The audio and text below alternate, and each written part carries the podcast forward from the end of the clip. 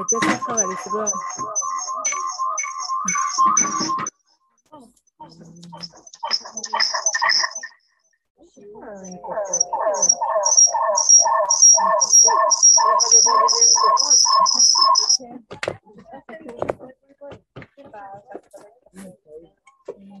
וואו, וואו, לא, נראה לי אני איתם.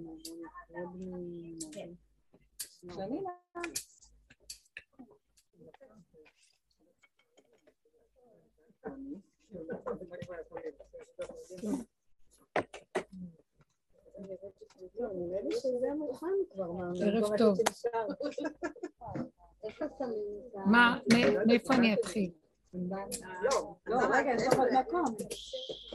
אה.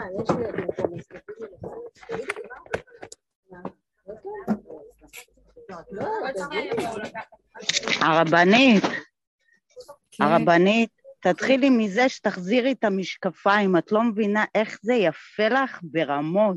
בגלל היופי, אני לא שומעת טוב, אז קניתי משקפיים. זה מהמם עלייך, למה זה עוזר, לא? זה כמו תכשיט. לא, אני פשוט לא יכולה... ל- אם אני אראה יותר מדי טוב, אני לא אוכל לדבר. אין דבר, זה בסדר. נסגור את העיניים, זה טוב. תודה רבה לכם. בכל אופן, תודה לכל... על- אה, תודה מיכלי על העצה. על כל מקרה, אה, אני לא יודעת כל כך אה, מאיפה לדבר. אני לא מדבר, אני לא יודעת, הכל נגמר, אז מאיפה אני אדבר? כבר אין לי, אין מילה בלשוני. כלומר, אני רוצה לומר ש... אה, איך אני אעשה? איך אני אגיד? להקים שכינתא מעפרא, משם תתחילי. את נראית את השכינה בעפר, עכשיו תשכחי. שמחה, זה שמחה, להתחבר לנקודת השמחה, לנ- לנקודות הטובות. די, מיכלי, אל תקשקשי לי. חמודה, חמודה. אני אה, יכולה רק לומר, מיכלוש, ולכל הבנות כאן היקרות, ש... אה, בואו, אני, אני ממקדת את המילים, אני כאילו רוצה לומר, אנחנו גם בחודש אלול, בסוף של חודש אלול, אמצע כזה סוף. אה, אני כמו המנצח שעושה ככה, נגמר. אתם שומעות? נגמר. נגמר. נגמר הקשקושים של התרבות ותרבות המוח. זה כבר אין, לה, אין סובלנות אליה. זה הגיע כבר לגבול שעכשיו רק בשר ידבר. שקט, שקט! לא יודעת איך לדבר, מה להגיד. כי אנחנו, מכל העבודות שעשינו, שזה דרך מדהימה. גם אנחנו לא הבנו אותה בהתחלה, אחרת לא היינו נכנסים אליה. אבל לא ידענו מה אנחנו עושים. חשבנו זה... נתנו לנו הצצה לעולם מופלא של שכל על. לחפש ולראות ולהבין מי אנחנו, מה אנחנו, מה העולם, מה הכל, לשים פנס ולחקור ולדרוש ולחפש בדרגה של ננו, לא הבנות והשגות.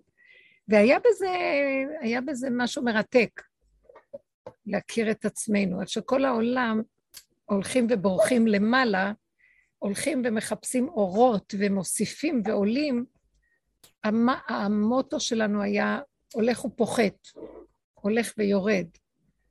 הולך ונגמר. אם היינו יודעים, היינו בורחים מיד. אבל אה, אני אגיד לכם, עד לא מזמן אני עוד אומרת, זה די נחמד. יסוד העין, כל מיני מילים יפות והכול.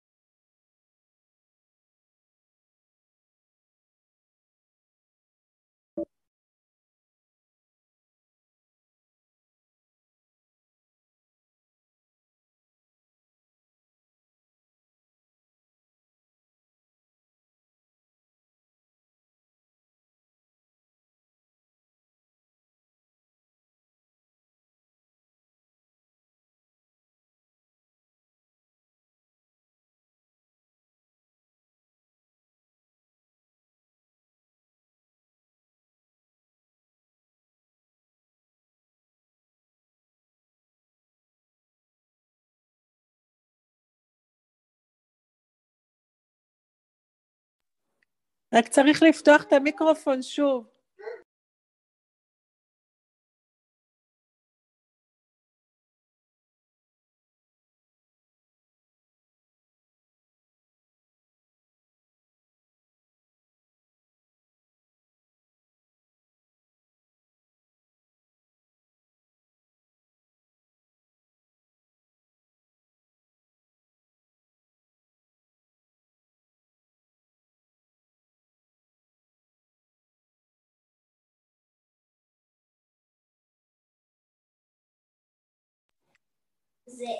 רבנית?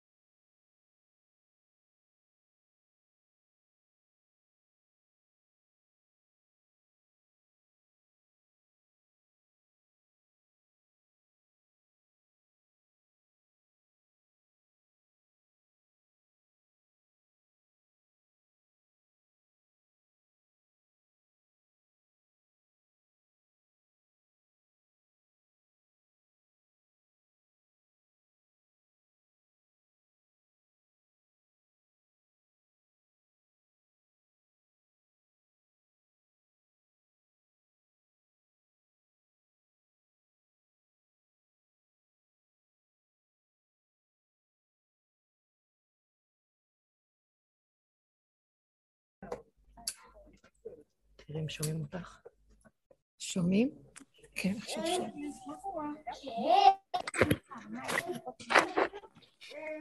כן, שומעים.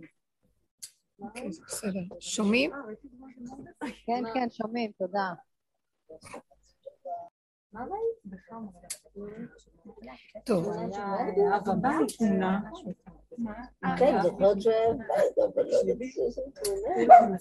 בכל אופן, מה שאנחנו מדברים זה בעצם שהאבולוציה של הדרך, ההתפתחות, היא הולכת מלמעלה למטה, היא הולכת הפוך מן העולם. מה שנקרא מכבה אורות. ויורדים לחושך, נחיתה, לקראת נחיתה. אה, אז זה מעבר כזה של... אה, שהרבה דיברנו עליו. אנחנו מתחילים... אה, כל כך הרבה למדנו על התודעה שאנחנו חיים, אני לא רוצה לחזור על זה.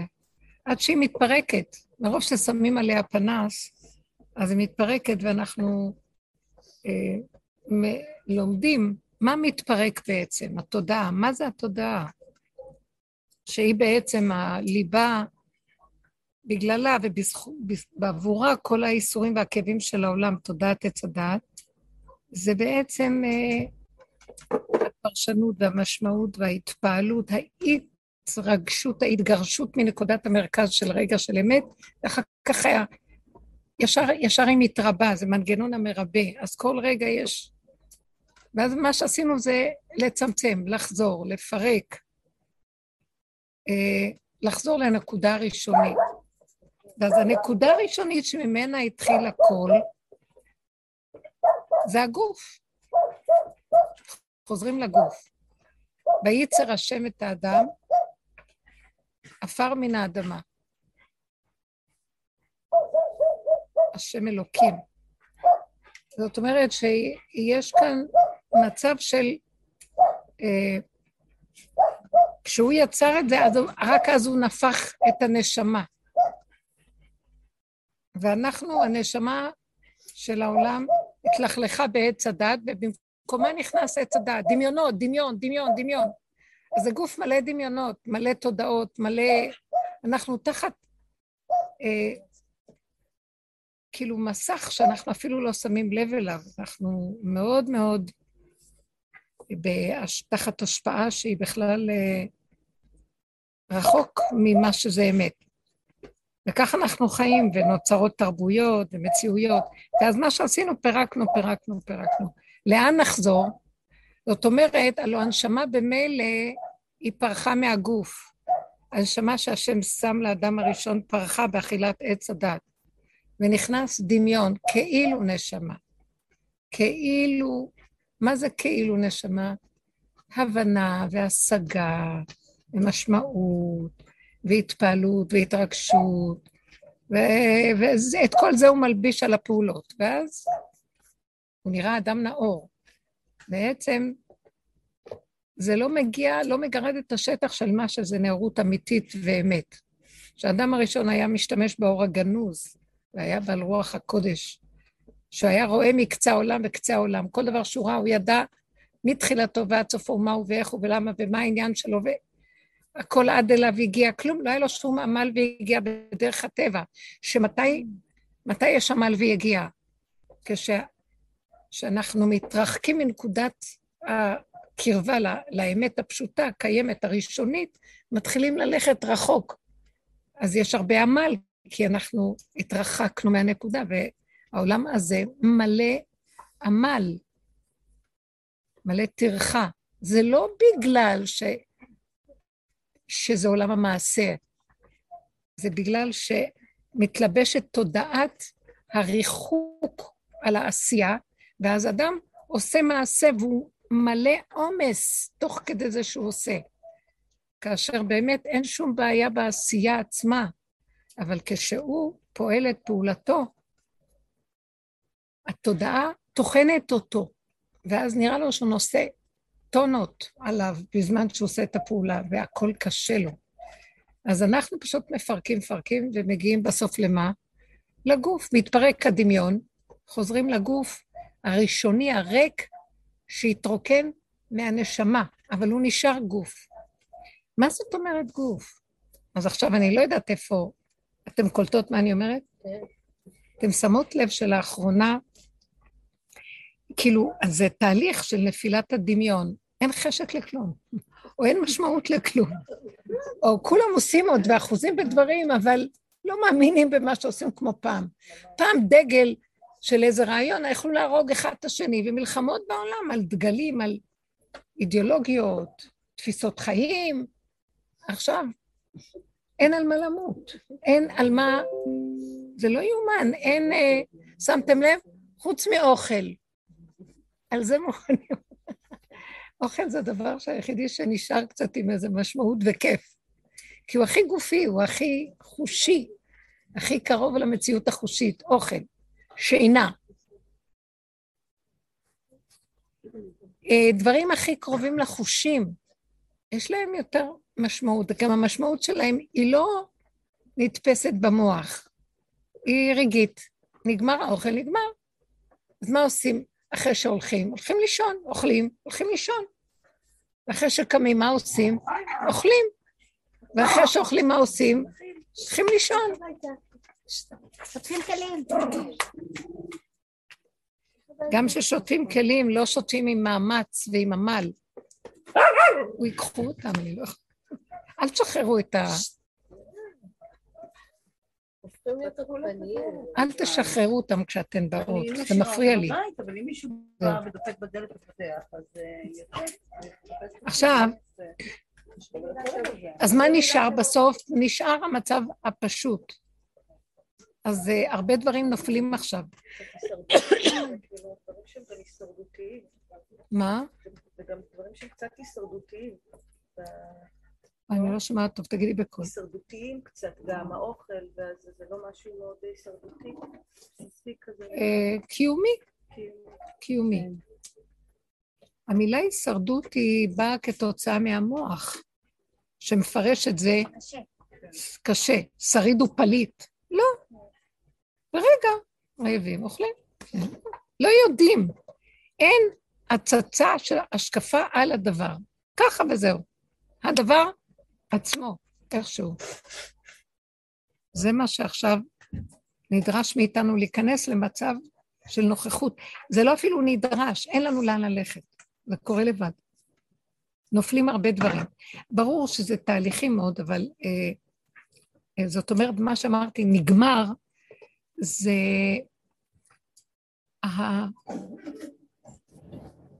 הרובד. הרובד של הנפש, שהוא הרובד האחרון. אם היה תקופה של דורות של אורות והשגות, אחר כך ידע ולמדנות, עכשיו, דורות האלה האחרונים זה דורות נפש. זה נפש, וה...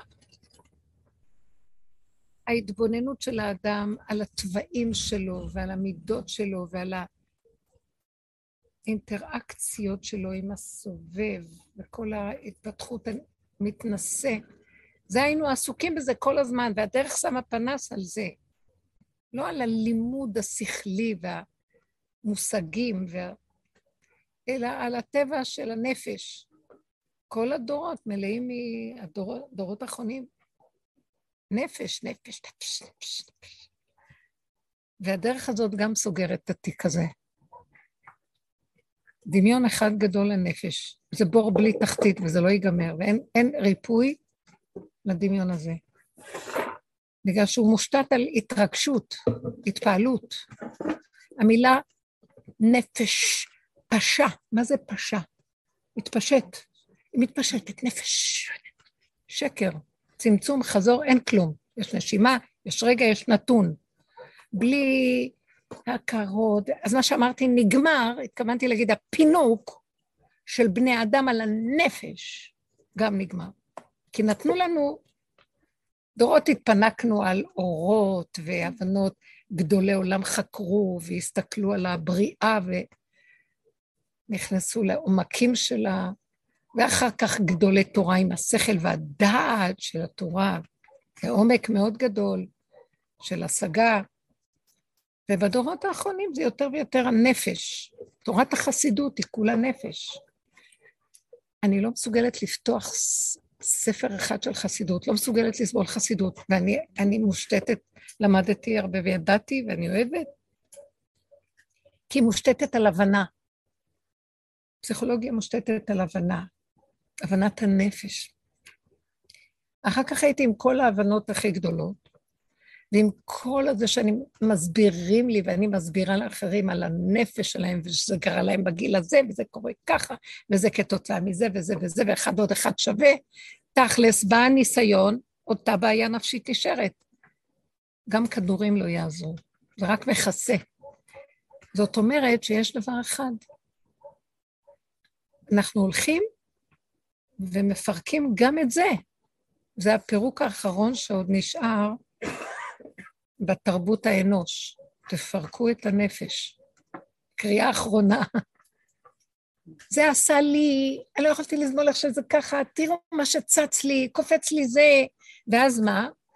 אז ישר המוח מפרש את זה כמצוקה, צער, לחץ. הוא רץ לחפש פתרון, ומישהו שיעזור לו. איך לפרק את הצער הזה, את הכאב הזה, את ה... ואז אם הוא יבוא אליי, במצב הזה, איפה שאנחנו בסוף, אני יכולה להסתכל ולהגיד לו, מה? מתי זה קרה? לא, זה קרה לפני חודש, ואני לא יכול לישון, ו... אומרת לו, אבל מה עכשיו, הרגע? הרגע זה נשימה חדשה, לא היה ולא נברא, נקודה שלו, לך. זה לא כל כך קל, מה כל כך קל להגיד את זה? אתה רוצה להתחבק עם המצוקה שלך? תמות איתה גם. מי להשם אליי. רגע של הוויה פשוטה. או, נשאר רגע. ברגע הזה כן יכול להיות נפש. ברגע הזה יכול להיות רוח. ברגע הזה יכולה להיות גם נשמה, השגה של נשמה, השגה של רוח. אבל זה רק רגע. הגוף מרכז, מצמצם רק לפעימה אחת. חוזרים ליחידה, הפעימה הראשונית של כל דבר. אז תגידו לי, בואו נחזור ונגיד, השגות רוחניות של מדרגות ואין סוף וחקירות, כשמגיעים לרגע, זה נעלם. נשאר רק רגע של התפעמות מאיזה אור שהגיע לרגע. יש כזה דבר. לרגע יש אור. אה, איזה דעת שיש רגע אחד של התפעלות ממנה. בסדר גמור. גם נפש, רגע אחד של חוויה של אה, פחד, כעס, אבל זה רגע ונגמר. תבינו את ההבדל, הגוף הוא לא מרשה יותר מרגע, הוא הפעימה של האמת. זה האמת הכי גדולה שקיימת. כל השאר זה גנבת אמת והופכים את האמת של הרגע ועושים ממנה סיפור וספר וספרייה ומציאות וגלגל של שלג בעולם ותרבות. לא. הגוף יצמצם את הכל, ובשנייה הכל נגמר. זה רגע שקרה. המוח ירצה לעשות מזה. אתם יודעים מה שהגוף יעשה? הגוף ישכיח את זה ממנו. כמה שהוא ירצה להיאחז בזה, לא יהיה לו זיז במה להיאחז. אתם קולטים לעמדה? כמו אוטיסט. רגע וזהו. אחרי רגע נגמר. ואין, התבוננת על מקומו ואיננו. באותו מעמד, אני לא יכול להרהר על עולמות, כי אין דבר כזה. זה דמיון. באותו רגע אני יכול להגיד, בואו ניקח את הנקודה של הדעת ונתחיל אה, לברר אותה ולהסתכל עליה וללמוד אותה. אני נכנסת, אני יוצרת מצב שהוא לא מחויב המציאות בכלל. נגמר. נפש, בוא נכיר מאיפה זה... אחרי הגוף יסגור על הכל ויגיד, אין כלום. מה נשאר? נשימה וסיבה. ורגע, ומה שנכנס בתוך הרגע. יכול להיות שאני אשמע משהו ויהיה לי איזה רגע של הנאה מאיזה הבנה. יהיה לי רגע של איזה השגה. רגע. אבל אני לא אעשה מזה אג'נדה. ורגע של איזה משהו של מצוקה. אבל אני לא אעשה מזה מקובעות ואני ארוץ לטפל בזה. כי זה רק רגע והוא נשאר, נושר, נגמר. הגוף קורא לי קדימה, נוכחות, הוויה, קיומיות, נקי. אז עכשיו, מה יישאר בתוך כל זה? האדם נשאר אותו אדם, כי כל אדם נברא עם איזו תכונה. אחד נברא עם תכונה של יצירה, אחד נברא עם תכונה גם של דעת, אחד נברא עם תכונה של עשייה. אבל הכל יהיה קטן, מצומצם, מרוכז ואמיתי. לא יהיה סימפוזיונים, לא יהיה הרצאות, לא יהיה תערוכות של יצירות אומנות. כי זה, כי אדם צריך את השני בשביל זה, להראות את עצמו, או להשמיע את קולו, או... אז מה כן יישאר? האדם יעשה את זה כי הוא נברא עם תוכנית כזאת, והוא ייהנה מעצם בינו לבינו מהדעת שיש לו. בינו לבינו הוא יצייר ויעשה. בינו לבינו הוא יחוש. ואותו רגע שהוא לא נזקק לסובב שלו, הוא לא נזקק כי הוא מאוחד עם הנקודה של עצמו, כפי הטבע שהשם ברא אותו בהווייתה הפעימתית הראשונית, באותו רגע הוא נקרא בן חורים. כי כל המצוקות באות בגלל שיש שני, שלישי, רביעי על ידי. ורוצה להגיד לכם משהו, אותו אדם שמחובר לנקודה הזאת, מסביבו יהיו עוד 50 אנשים, אבל מה זה קשור אליו? זה לא שהוא אוטיסט ולא מרגיש אותם. הם לא שלו, הוא לא עושה מהם בעיה. הם לא מפרנסים לו את הנזקקות להכרה, כי הוא מחובר בינו לבינו עם הנקודה. האם אתם קולטות מה אני מדברת? הוויה מתגלה בתוכו, והוא כולו פעימת הבריאה, פועם את דרכו, וזהו. כלום חסר דבר בבית המלך. זה יסוד הגאולה שנמצא ביסוד הגוף והצמצום הפשוט הקיומי. על זה מתגלה אור, אור הגנוז, וזה בסיס נקי שהוא מנופה 13 נפות מכל הדמיונות של הקיום פה, של דורות. הדור האחרון עכשיו שקם ונהיה, דורות חדשים של נערים, נערות, ילדים, ילדים. הם לא מעוניינים בכלום, אתם לא מבינים? לא מעניין אותם כלום. זה נשמות שבאות מיסוד העין. מלכות אור אינסוף, שגם אפילו החוכמה לא מעניינת אותה, שהחוכמה היא היסוד השני אחרי העין, והחוכמה מהעין תימצא. עין, חוכמה, בינה, חסד, גבורה וכן הלאה. אז גם החוכמה, הם באים מיסוד העין, העין זה היסוד הזה הראשוני, שהגוף הוא הכלי הכי מושלם שלו. עין, כל רגע נהיה ואיננו, נהיה ואיננו, ונהיה... והגוף, הוא נותן מעמד לקיום, כי על מה תאחז? ברגע שאנחנו לא בגוף, אנחנו נאחזים באג'נדות, וברעיונות, ובהשגות, ובפילוסופיות, וברגשות, וביצירתיות, וכל דבר. אז יש לנו חיים, אבל זה לא נקרא חיים באמת. זה דמיון החיים, זה פסאודו חיים. חיים באמת זה רגע. אז יהיה לנו משעמם, מה, לא יהיה לנו שכל, לא יהיה לנו דעות ולימודים. מתוכנו הכל יתגלה. אתם לא יודעים, אני לא שאני יודעת, כאילו, חבר'ה, אתם לא יודעים מה שאני יודעת. לא. אבל אני, ברור לי,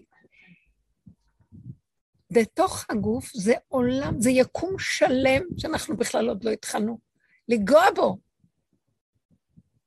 מופלא ביותר. מדור של השכינה. משה רבנו מתחנן כל כך הרבה תפילות להיכנס לארץ ישראל, שמסמל את המציאות של הגוף, המערה הזאת של רבי שמעון. אה, לא נותנים לו. מה הוא היה צריך את זה? כל כך הרבה אורות היה לו, וכמה ניסים ונפלאות והשגות, ומה לא.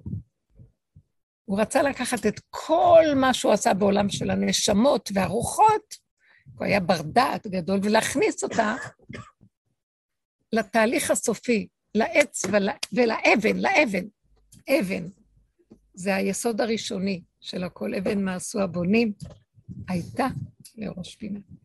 הוא רצה לשאוף, לקחת את כל האוויר הזה ולשים אותו בתוך מקום קטן, מוצק, פשוט. הוא רצה להיכנס למקום הזה, שזה לא תלוי בכלום בחוץ. זה יקום בפני עצמו פנימי שהוא נמצא קרוב אליך מאוד מאוד. בפיך ובלבבך לעשותו, ולא בשמיים היא, ולא מעבר לים, ולא בחלל, ולא באינסוף החללי. בתוך האדם עצמו. האלוקות בראתה את כל העולם בשביל להגיע למקום הזה. היא רצתה, התאווה הקדוש ברוך הוא שתהיה לו דירה בתחתונים, למטה. באבן. זה היה הגדלות של דוד המלך, שהוא הצליח להגיע לאבן השתייה. הוא חשף את אבן השתייה, האבן הראשונה שעליה הושתת העולם. אבן מה עשו הבונים. אלה שבונים, בונים, בונים, בונים, ונהיה בניין מאבן, נהיה מלא בניינים. והוא פירק את הכל וחזר לאבן הראשונה. ואמר, זה הייתה לראש פינה. עליה מושתת הכל, וזה התכלית שמדוע הקדוש ברוך הוא ברא את עולמו. עכשיו בואו ניקח את זה ברובד הגדול, זה שנגיע לתודעה הזאת של תודעת אה, גוף. אני לא, לא אוהבת להשתמש, זה נשמע כמו תרבות יוון, תודעת גוף, לא. אה, נוכחות וקיומיות פשוטה שיש בה הכל, הננו של הבריאה. גרגיר חול מכיל את כל הבריאה כולה. איזה מרתק זה שאנחנו מחפשים את הבריאה בכל העולמות ועד היקומים החיצוניים, כאשר בתוך החול יש את הכל. אז בואו בוא נחשוף את מה שקרוב אליך הדבר מאוד. זה מרתק, זה מרתק. מה? נותן אמונתו לישני עפר. בקול רם. נותן אמונתו לישני עפר.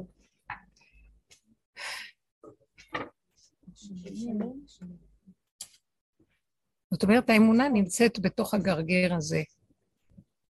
והאמונה זה, אם האמת היא מציאות קיומית, אז האמונה זה מציאות של הקיומיות של הפעימה הראשונית, הפרטית, הסובייקטיבית. אם זה יהיה, האמונה זה הכללי יותר, אז. אם האמת היא הכללית, האמונה היא בסובייקט של האדם, בנקודה הפרטית שלו, של החלק הכי קטן שבו מתקיים שם המצב הזה. אז עכשיו, איך יראה אדם כזה שאני מדברת עליו? אני לא יודעת איפה אנחנו כולנו אוחזים, אבל זה אדם, אני, אני רואה את זה במה שעובר עליי, אני רואה גבוליות לא רגילה, שלא יכולה להכיל, אה, היא קולטת שזה שקר, והיא לא יכולה להכיל אותו. עוד קודם היה לי, יכול, שמעתי דברים, ואני לא, לא היה קשור אליי, זה רעיונות וכל מיני סוגי אנשים, סבילות ויכולת הכלה גדול. נקודת האמת לא יכולה להכיל שום דבר מה שזה לא באמת. לא יכולה. זה כאילו, אה, יש שם דחייה אה, גדולה מאוד, אין משהו שמוכן להתחבר אליה. כאן זה עוד ברוח, אפשר להסכים כאילו, כי לא חווים את הגבול של הבשר. בגבול של הגוף אי אפשר להכיל כלום. הוא דק, הוא אמיתי, הוא קולט, קולטן ברמות שאי אפשר לתאר את הנקודה. אי אפשר לרמות אותו. והוא לא יכול להכיל דבר שהוא לא אה, בא מהנקודה של האמת. אדם כזה מאוד קשה להתייחס לעולם. המעבר של אדם שעובד ומגיע למקום כזה, יהיה לו מאוד מאוד קשה להשתייך לעולם ולהמשיך להיות בעולם ולהכיל את העולם. הוא לא יוכל להחזיק מעמד בעולם. זה צריך חוזק מאוד מאוד גדול. אז אדם כזה, כל רגע שהוא חווה, מה שלא קורה ועובר דרכו, אסור לו לבקר, לשפוט, לדון. כי זה כבר שתיים, שלוש, ארבע, חמש, הביקורת היא מלשון בוקר, עומד על הראש של הדבר ומשקיף על כל היום. לא, אין השקפה. אין מרחב, יש צמצום. אז ביקורת, שיפוטיות, המשפט צריך שיהיה קטגור וסנגור, ואחד שמכריע ביניהם, זה שלוש כבר. פה זה נקודה, אחד. אז אין שיפוטיות, אין, אלא ככה וזהו. קבלה, השלמה, רגע, מיקוד, ריכוז. עכשיו, הבן אדם, נניח שמה, אומר משהו למישהו. אחרי רגע, לא רגע, בוא נגיד עברה שעה, והוא אומר לו משהו אחר. אומר לו משהו אחר. אז ההוא יכול להגיד, אם הוא בחוץ, אז הוא אומר, אבל רק לפני חצי שעה אמרת דבר, ומה שאתה אומר עכשיו זה סותר את מה שאמרת. אז מה תהיה התשובה של אותו אחד? תסתכל עליו ויגיד, אף פעם אל תחבר דבר לדבר. זה היה הרגע, זה הרגע אחר. ועוד אנחנו בעולם שלנו מקשרים ומחברים ועושים סיפור ספר ועניינים, ואז ההוא, אל תסמכו עליו. כי רגע אומר ככה, רגע אומר משהו אחר. בעולם החדש, כל רגע יהיה משהו אחר. והכל בסדר, כי ככה וזהו. שלא רוצה שיעוף לי מהעיניים. זה תרבות אחרת. בקיצור, אי אפשר להשתית את התרבות שלנו על מציאות כזאת.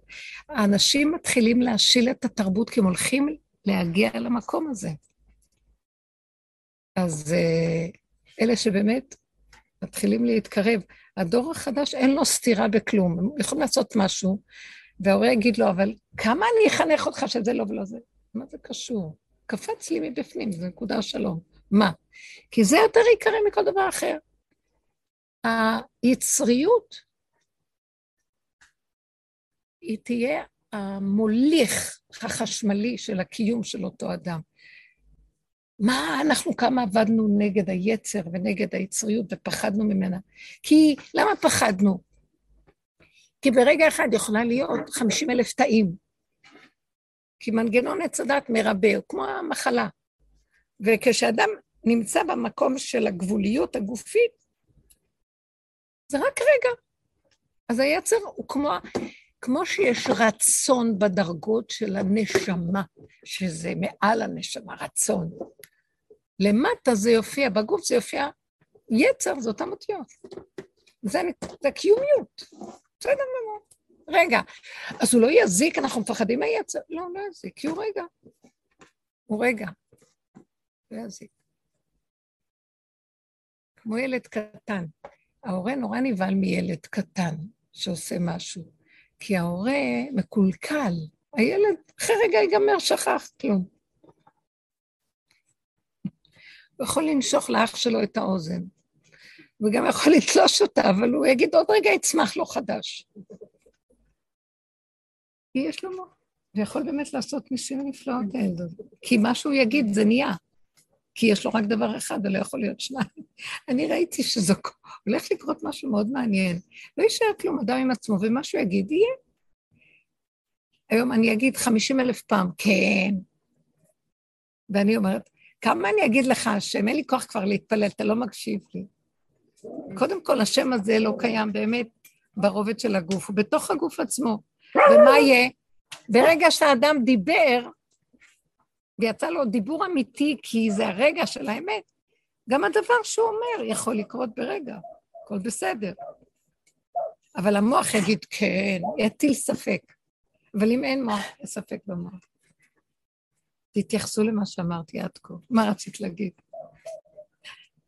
לא, אני אמרתי כאילו, אז מה, מה כל כך יפה כאילו, את אומרת על הדור הזה, כאילו, את רואה אותם בטלפון ובזה ובזה, ואת אומרת כאילו, מה, מה האור שאת רואה פה, כאילו, איפה את רואה את, את האור הזה, שכאילו כביכול זה נשמע שאת אומרת, זה מה שאנחנו גם צריכים? זה אור אמיתי, זה אמת, זה אמת.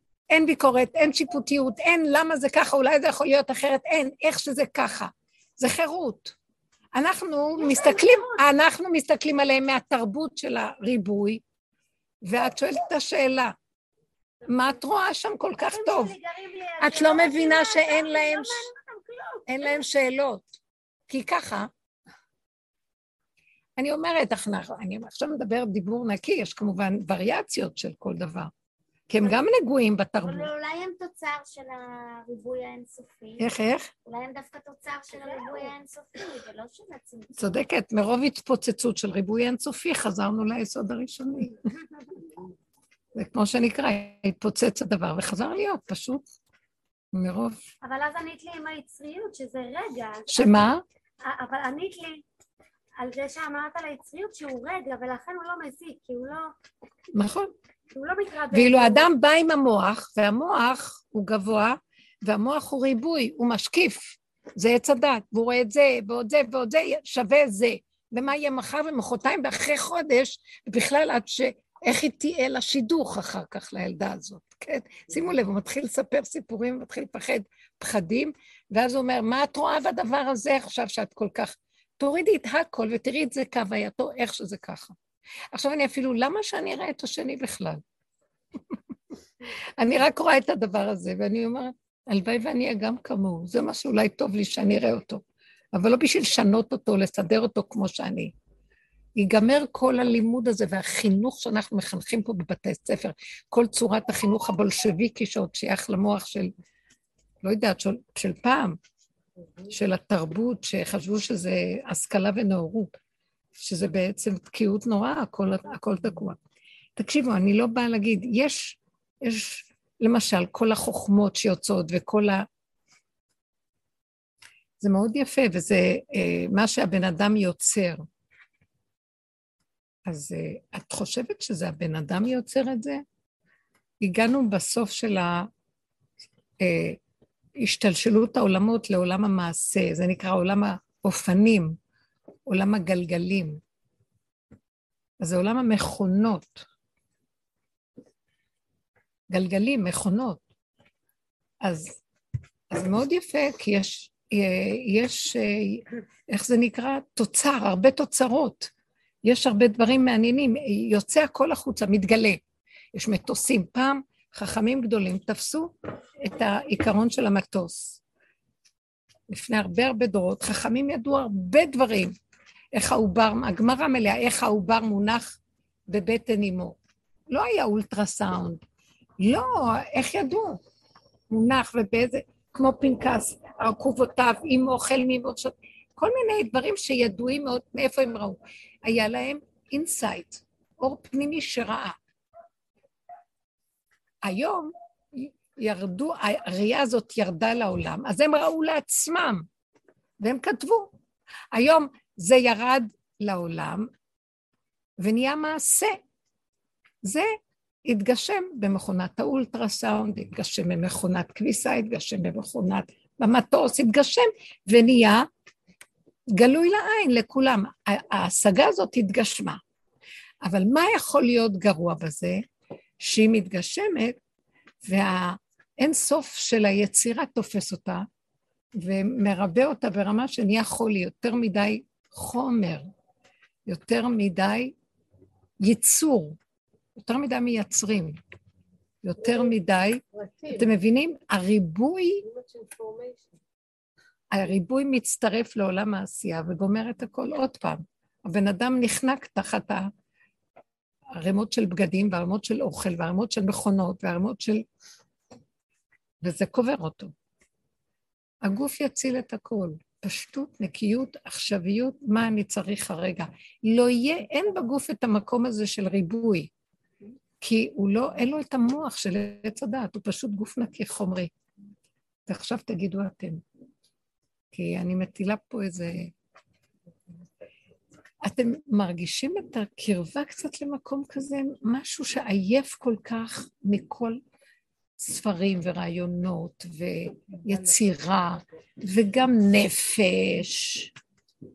די כבר, אין לי כוח לשמוע את הבעיות של בני אדם, נמאס לי מכל הגלים של עצבות ותסכולים. אמרו לי אתמול שתי מטפלות, אז הם דיברו ביניהם, שתי בנות מהשכנות. אחת אה, מטפלת באמו, אחת מטפלת בזה. אז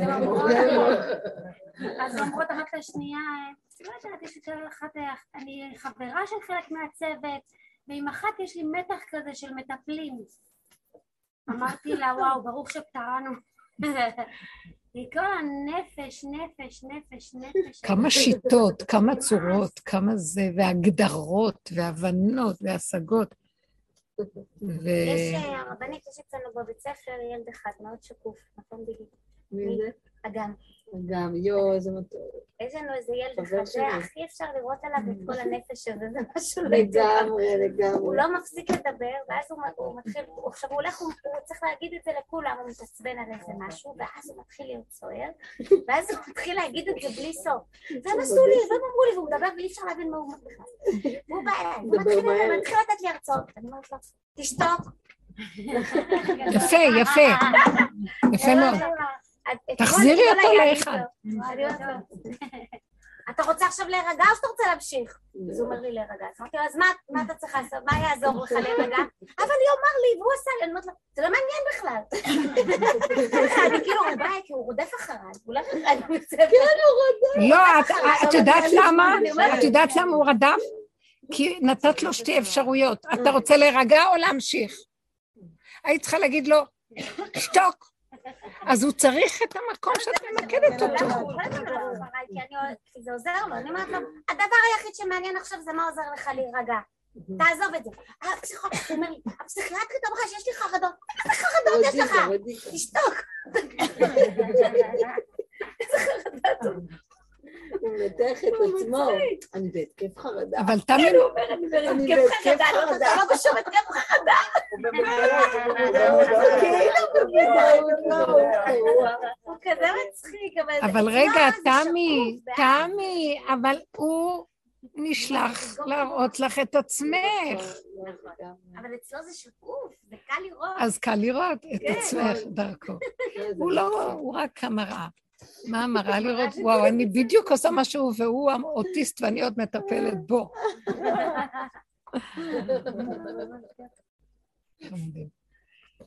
לא, לא יהיה אפשר יותר לטפל בכלום. ואני רואה צמצום מאוד גדול שיכול לקרות עכשיו. וכל מה שאדם יישאר לו זה רק איך להתמקד בלטפל בעצמו, לחיות, לאכול, לישון, לקום. מקסימום יש לו ילדים קטנים. הלוא איך יולידו בכלל? כי אתם ראיתם איך נראית האימא של... האימא בתרבות שלנו? קורסים של הורות, קורסים של אה, פסיכולוגיה, קורסים של אה, שיטות אה, טיפולים וקורסים של התבוננות וקורסים וקורסים וכמה השכלות וכמה זה וכמה איסורי מצפון וכמה הילד בין טיפוחים שהוא המרכז שצריך כל הזמן לתת לו ולתת לו ולעשות לו. וגמרנו עליהם, הרגנו אותם בעצם, וכל מה שישרד הוא, רב אושר היה אומר, ואת חושבת שאת מגדלת את הילד?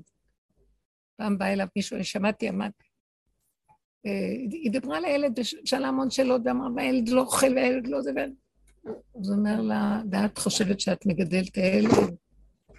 את חושבת שהוא שלך? את רק מכניסה לו חתיכת לחם לפה. את הנקודה הראשונית את עושה. והשם מגדל אותו, הוא עשה לה ככה. את לא עושה כלום, את רק נותנת לו חתיכת לחם בפה. זה צריך. אז עכשיו מה שנראה הוא שרק היסוד הראשוני יהיה קיים, וכל השאר, אפילו מקטנות, ילדים יצטרכו להחיות את נפשם. ואז נתחיל להידמות קצת ברמה מסוימת, נגיע כמו החיות, שמיד איך שנולדים הם כבר, יש להם מצב של הכרה עצמית ואיך להחיות את מציאותם. אני לא אוהבת את המילה הישרדות, זה כאילו, הם מתקיימים. וזה קיים בכל גרעין של מציאות. וזה בעצם הסוד שאדם הראשון אולי היה ילוד אישה, שכחת עץ הדת נולד, אלא הוא נולד על ידי השם. והוא ברא אותו גדול. נחזור למקום הזה. כאילו, אם אנחנו חוזרים ליסוד הראשוני, שזה בעצם הפעימה הראשונית של החיים, שזה השם יתברך, אז אנחנו מיד נקום והכל יסתדר. זה משהו בתודעה ש... שנמצאת בתודעת עץ הדת, בגנים שלה, שהילד צריך זמן להתפתח. לא, בפעימה הראשונית הוא יכול לעמוד על רגליו והכל בסדר. המינימום הקיומי, אם היינו מתרכזים במינימום הקיומי, מה אני רוצה להציע עכשיו? את צריכה איזה משהו? המוח ישר לוקח את זה. לא, זה תהליך. הוא יסביר לך שזה תהליך להשיג את זה. ובכלל, האם את צריכה את זה באמת או לא? הוא יבלבל. במציאות הגוף, במחשבה, תגידי, הדיבור עוזר למחשבה להתגשם. תגידי, וזה בהישג יד, זה נהיה. ככה התהליך האמיתי. אבל בא מוח, והוא כיוון אחר, מוח של עץ הדעת, זה המנגנון שמרבה. אי אפשר ככה, ואת חושבי, כן, את חושבת שזה, יש מניעה כזאת, יש זה, זה לא פשוט, את צריכה לעשות זה ועוד זה שווה זה, ואם לא זה, אז זה, ויש גם ככה שזה יכול להיות מניעות, עיכובים, מאבק, אה, מלחמות, צער, רוגז ומכאובים. בסוף האדם מתייאש, אולי הוא משיג ואולי לא. וגם כשהוא משיג, אז כבר זה התרחק מהנקודה, הוא לא יודע אם הוא צריך את זה בכלל. בעוד שאם אנחנו צמודים וקרוב, בפיך ובלבבך לעשותו. הלב חפץ, הפה אומר, ותעשה, תגיש יד, נהיה. אני אגיד לכם את האמת, אין לי כוח לטיפת מאמץ. אני לפעמים אני צריכה לקחת את האוכל ולשים בפה, אני אומרת, וואי, איזה הגשמה של יד. למה שאני במחשבה לא אחשוב? זה ייכנס כבר לתוך הפה. נחמד, אני רוצה כן לטעום את החושים, אבל זה המון מאמץ לבשל ול... כתוב שלעתיד לבוא, הארץ תצמיח הגלוסקאות, עוגות מוכנות, לחם מוכן. מה הכוונה? מה, יהיה לחם מוכן? אלא אני קולטת שהמוח הזה לא יהיה, ואז לא יהיה תהליכים. רוצה? הנה. כתוב, הרע ויולדת יחדיו, לעתיד לבוא היא בהיריון, ובאותו רגע היא יולדת. אין תשע חודשי. מה, מה זאת אומרת? אבל ככה הוא ברא בבריאה. זה לא שהשם ברא את זה ככה בבריאה. זה המוח עושה לנו את המהלך הזה, הוא מקשה, הוא מרבה, הוא מרחיק, ומנקודת הרגע נהיה עבר ועתיד וזמן ומעגל השנה ומה לא. יש צמצום וריכוז של ככה. אז לא אולי... הבנתי, אבל הטבע, יש לו דרך שהוא עובד. מה... אולי העניין הוא שאנחנו נכין בלי מאמץ. את יודעת משהו? הטבע. הזה התקלקל. הוא אחרי חטא עץ הדעת. אז נראה לנו שהוא ככה. כתוב שאדם הראשון, לא, תינוק, מניקים אותו בלי להתרגש, מה, בלי ה... לא, שלא יהיה תינוק.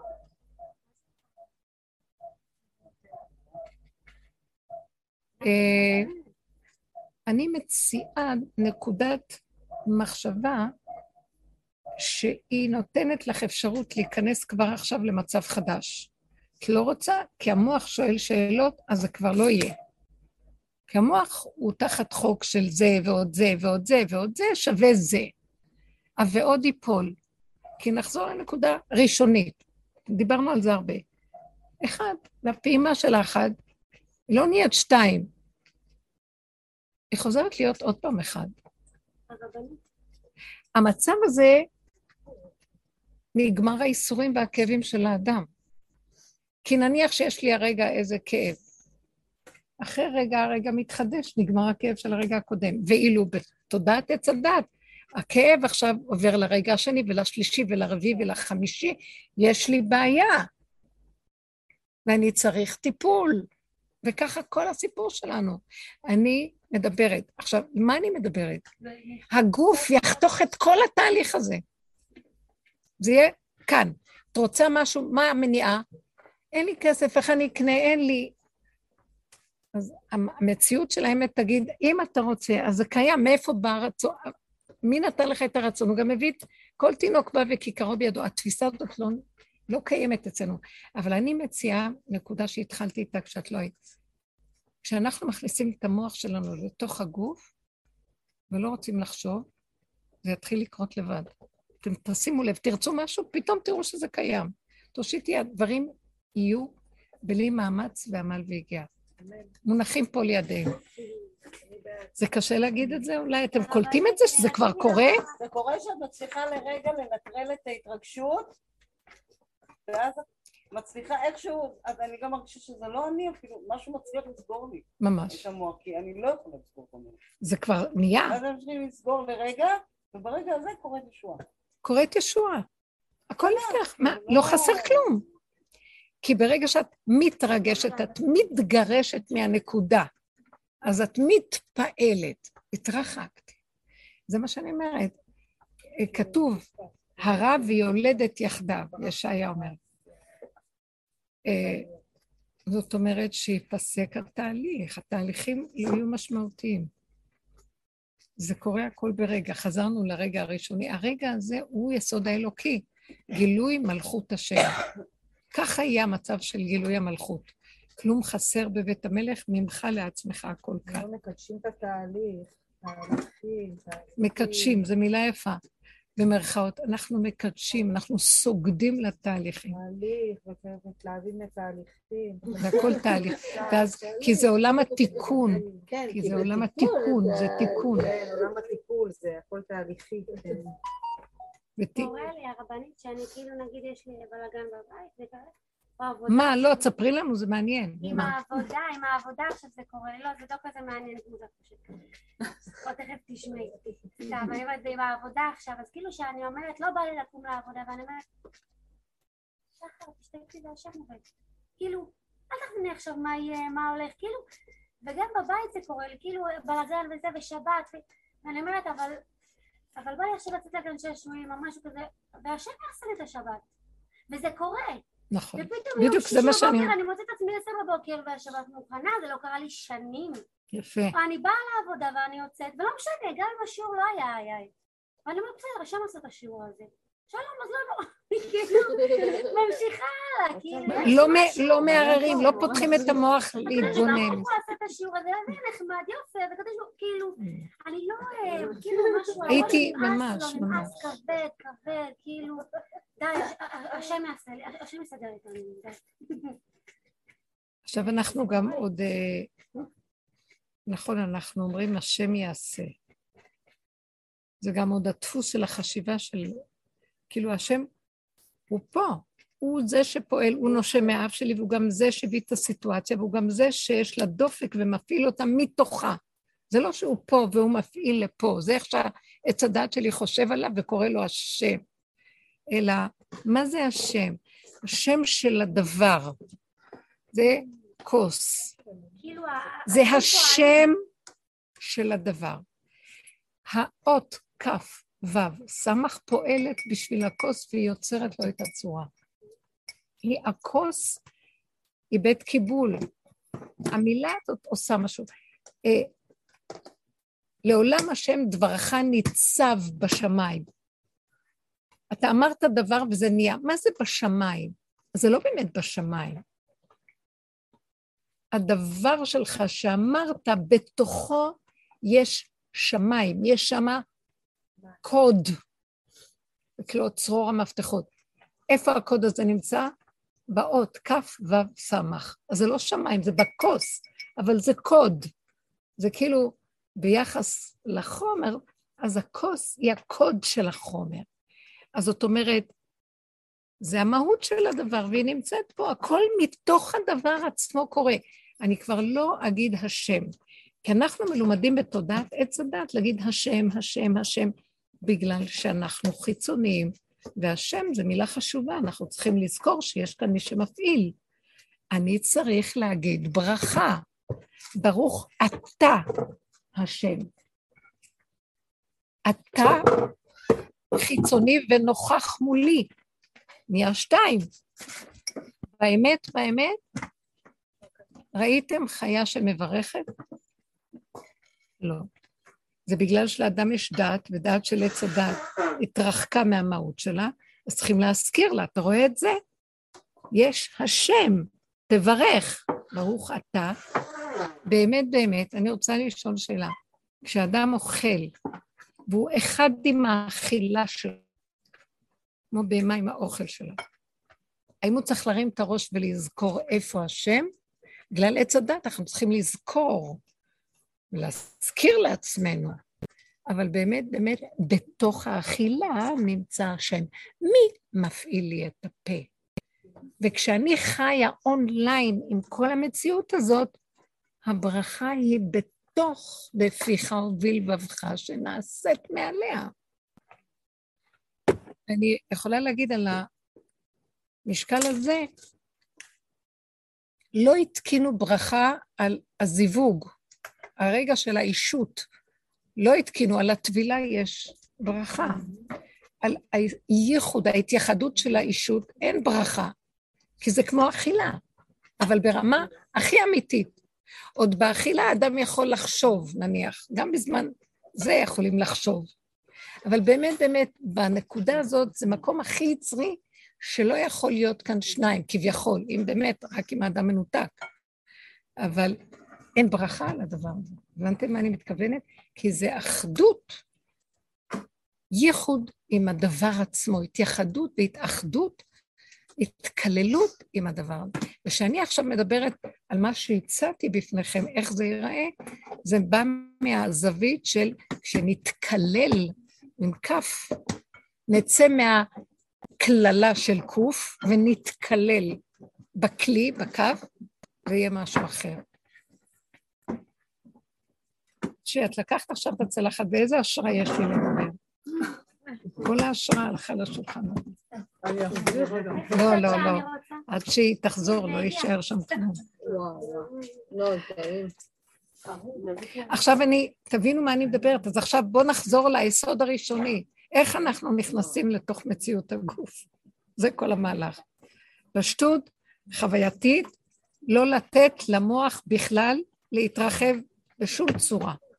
לא לתת למוח להתרחב. הרבנית, בשבת אה, למדתי משהו ממש יפה, אה, על זה שכשמשה בא להוציא את עם ישראל ממצרים, אז הוא כזה אמר להשם איך אני אמור, כאילו, מה אני אגיד להם?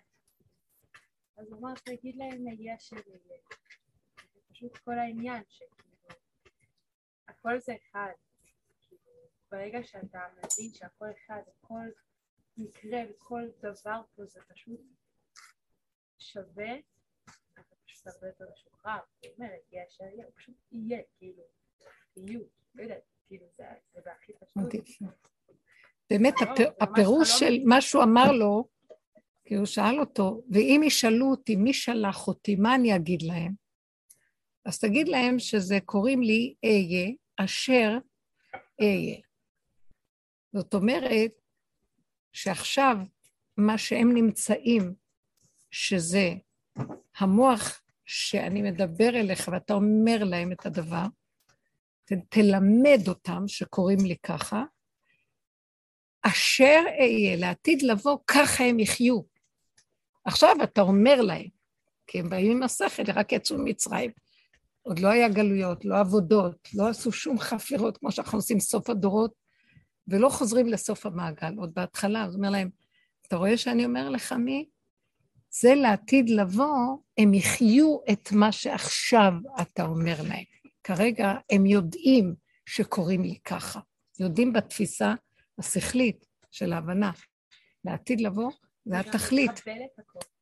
תחיו. לקבל את המציאות, כאילו, מה זה לאבל את המציאות? לקבל. אה, לקבל. כן, אם יבוא לך עכשיו מישהו שייתן לך סטירה, חס וחלילה. לא, אני- אני, להגיד לך אני חיה ככה, הלוואי. אבל- אז, אה, אבל- אבל הרצון השגות זה דבר יפה. על הבשר. כן, כשאני לא, מדברת עכשיו על בטוחה, גוף, כן. זה הרבה ראינו, הרבה ידענו, וראינו שכל הזמן אנחנו יודעים, כל הזמן מדקלמים ואומרים, "אה, אה, אה, יודעים הרבה. מה לא יודעים? ברגע שמישהו מרגיז אותך, זה החלום, זה הגאולה. זה לא חלום, זה עכשיו. הדרך הזאת שאנחנו מדברים עליה, אל תגידי קשה, אין דרך אחרת. זהו. מישהו, מישהו יציק לך ותרצי לצעוק עליו, ותעצרי שנייה.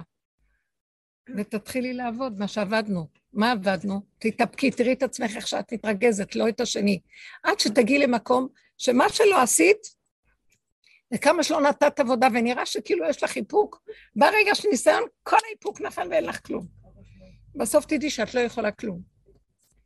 וגם לא תישברי מזה. כי עוד שאני נשברת, זה האגו שלי נשבר, כי רוצה להשיג תוצאות. ואז נגיע למקום שאין תוצאות. זה הכל חרטות של המוח. תעשה זה ועוד זה שווה זה ששווה זה ששווה זה שווה. ונגיע למקום שלא שווה כלום. יש נשימה, נקודה. זה סותר את הכל. סותר, אין לי בעיה עם סתירה. מה, אבל לפני עשרים דקות אמרת ככה ועכשיו את אומרת ככה. אין שום בעיה. את מבינה? רגע, פעימה, ככה, על זה אני מדברת עכשיו. איך אנחנו מתרגלים את זה? כי הרבה עברנו מהלכים. זה לא ששמענו שיעור ואנחנו מתפעלים. בבשר היינו שוטטי דם לפעמים. ובסוף אמרתי, יאללה, מה את מתרגשת? לא אמות כי אחיה. דוד המלך מת, וחי ומת וחי. עד שהוא אמר, כפרה, לא, נמאס לי כבר, תעזוב אותי. לא יודע מי אתה. היום אני לפעמים מתהלכת לי, ואז אני אומרת, השם, מה אתה רוצה ממני? אתם מכירים את זה, בתסכולים.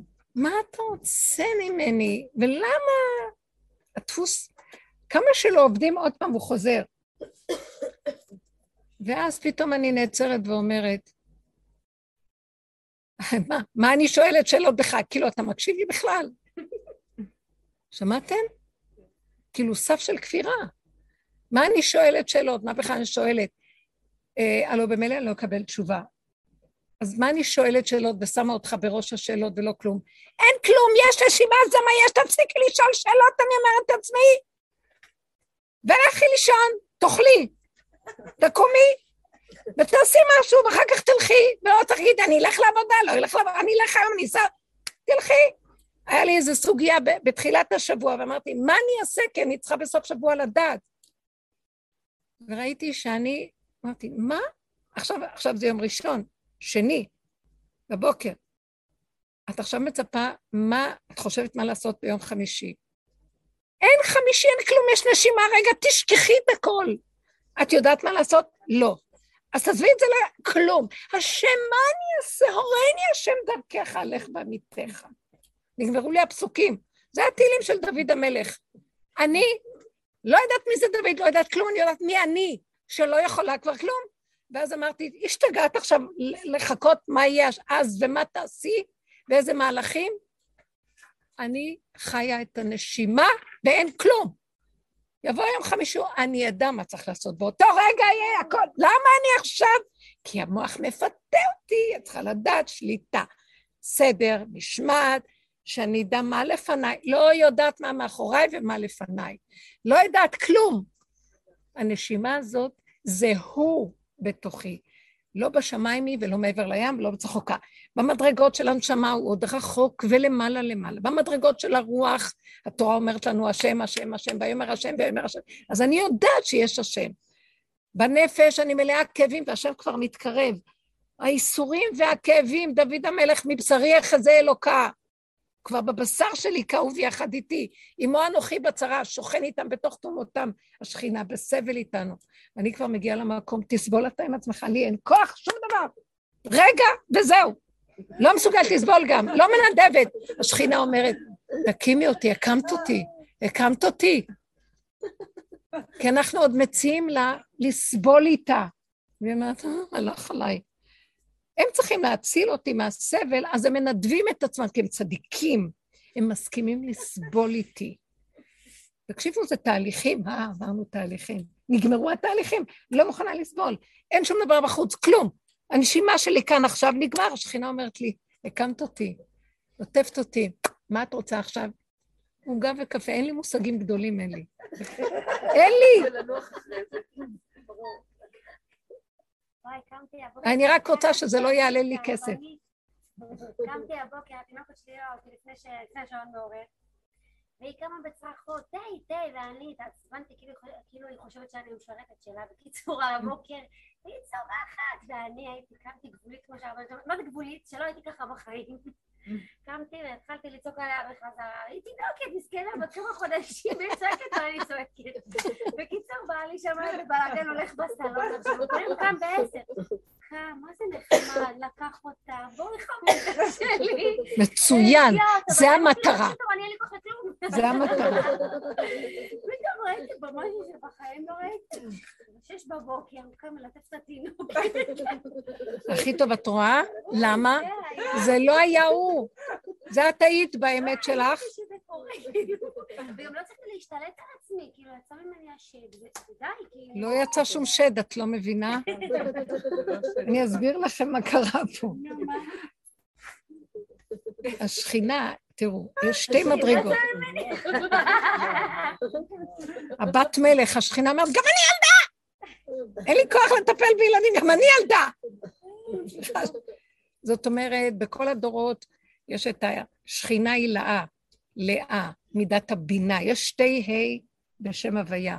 אז בגלות אנחנו הגדולים, היא מכילה, אם הבנים, שמחה, הללויה. ופועלת ועושה, אתם מכירים את המסירות של האימא היהודייה מתה, חנה ושבעת בניה. כל הדורות עבדנו עם הגדלות הזאת, וזה היהודי. היהודי הוא מתקן את חולי שיגעון הגדלות. הוא חייב להיכנס בו, הוא חולה שיגעון הגדלות. היהודים חולים בשיגעון הגדלות. כי הם אכלו מעץ הדת, והם אלה שישלמו את מה שהם אכלו. אז עץ הדת סידר את השיגעון של האני בעולם, אז בבקשה תעברו מאותה דלת שנכנסתם, משם תצאו מהסיפור. אז כולם, אני ואני אוהבת השם, אבל כמובן לפי התורה בגדול, מי יותר צדיק, מי יותר גדול, מי יותר יכול, מי יותר אימא, מי יותר תלד ילדים, מי יותר תהיה מסורה, מי יותר ומי יותר ומי יותר ומי יותר. עכשיו, סוף הדורות, אנחנו מגיעים להקים את ההי האחרונה, היגלנה. נכון שיש את הפיוט הזה של ידיד נפש?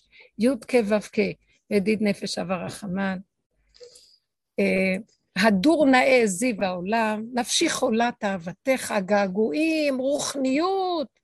ה' ראשונה בשם הוויה. ותיק ימונה רחמך, הבית הבא, ו' ה' אחרונה, היגאל הנה ופרוס נא חביבי עליי את סוכת שלו. תאיר ארץ מכבודיך, נגילה ונשמחה בה. מה אומרת המלכות? יאללה, תתגלה כבר. מה, מה זה תתגלה? אם אני אוכלת זהו, אם אני שותה זהו, אם הרגע שלי זה זהו, למה להתעצב? למה לתת למוח לרוץ שם? יש לי געגועים, כל הרוחני הולך ליפול. אין, לא יהיה רוחני יותר, תקשיבו לי, לא יהיה רוחני. רוחני יהיה שקר בעת תקומת המלכות. זה אבידת הבת מלך, היא מתגלה, כתוב ולא, ולא, ו, והוציא אותה ולא כתוב איך הוציאה. נכון שהוא מחפש כל הזמן את הבת מלך, היא, היא באה להתגלות. מתגלה. מה היא מתגלה? ילדה קטנה רוצה לחיות. התינוקת ההיא צועקת. אה, צועקת עליה בחזרה. אין כאן היגיון, אין גדלות. סליחה, הבעל מסתכל. תגידי, השתגעת? הוא לא אומר ככה, מעניין. למה? בגלל שיצא ממנה דבר של אמת.